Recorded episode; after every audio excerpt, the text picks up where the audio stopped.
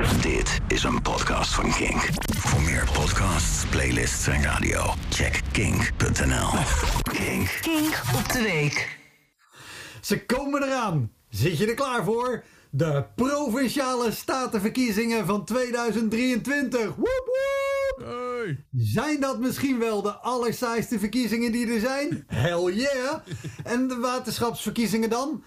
Oké, die zijn ook vet saai, maar om te bepalen welke van de twee het allersaaist is, zouden we daar een verkiezing voor moeten houden. En dat zou dan zelf de allersaaiste verkiezing ooit zijn en daarmee zichzelf overbodig maken. Yes.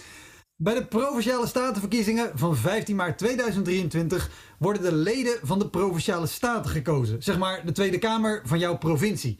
En voor de Amsterdammers die denken, oh boring, het is voor provinciale, daar heb ik in mijn vermoof niks mee te maken. Alles binnen de ring hoort ook gewoon bij de provincie. Het bestuur van de Provinciale Staten wordt gevormd door het college van gedeputeerde staten. Je weet wel, die lui waarvan Bob Marley zong dat hij de sheriff had neergeschoten. Maar nou ja, dat. De Provinciale Staten bepalen voor een groot deel wat er in jouw provincie gebeurt. En hebben daarmee direct invloed op jouw leven. Wonen en milieu, dat ligt bij de provincie. Niet bij de Tweede Kamer. Verkeer ook. Zij gaan over de weg die je neemt om bij de snelweg te komen. Daarom heet het Provinciale Weg. Nogmaals, Amsterdammers.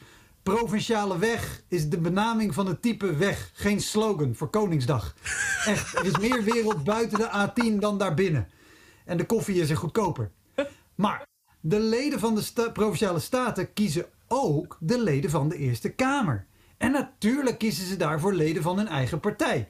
Provinciale statenleden van Partij voor de Dieren kiezen Eerste Kamerleden van Partij voor de Dieren. Precies zo bij D66, CDA, ChristenUnie, VVD, PvdA, noem maar op.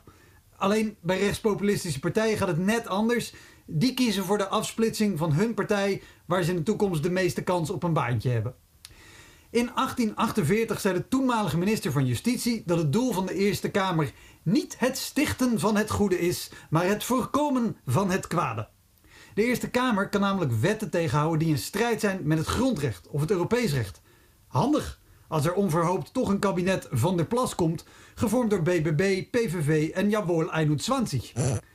De verkiezingscampagnes zijn al begonnen.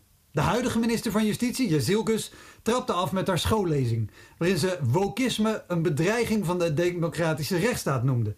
En waarin ze ook zei: intimidatie, geweld, bedreiging, mensen monddood proberen te maken, mensen thuis opzoeken, families erbij betrekken, daar is nooit een excuus voor.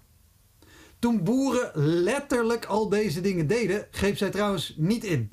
Maar wat is haar boodschap nu? Wokisme maakt dit land kapot. En door daar vol op in te gaan, hoopt ze straks de stemmen te winnen van conservatieve en oudere stemmers. Precies de doelgroep die plichtsgetrouw komt stemmen bij saaie verkiezingen. Laat de samenstelling van de Provinciale Staten en Eerste Kamer er eentje zijn die de hele maatschappij vertegenwoordigt. En niet alleen van mensen die bozer worden van havermelk en een gekleurde kleine zeemeermin dan over maatschappelijk onrecht. Zet hem in je agenda. 15 maart 2023 Provinciale Statenverkiezingen. Want voor verkiezingen geldt, saai is het nieuwe sexy.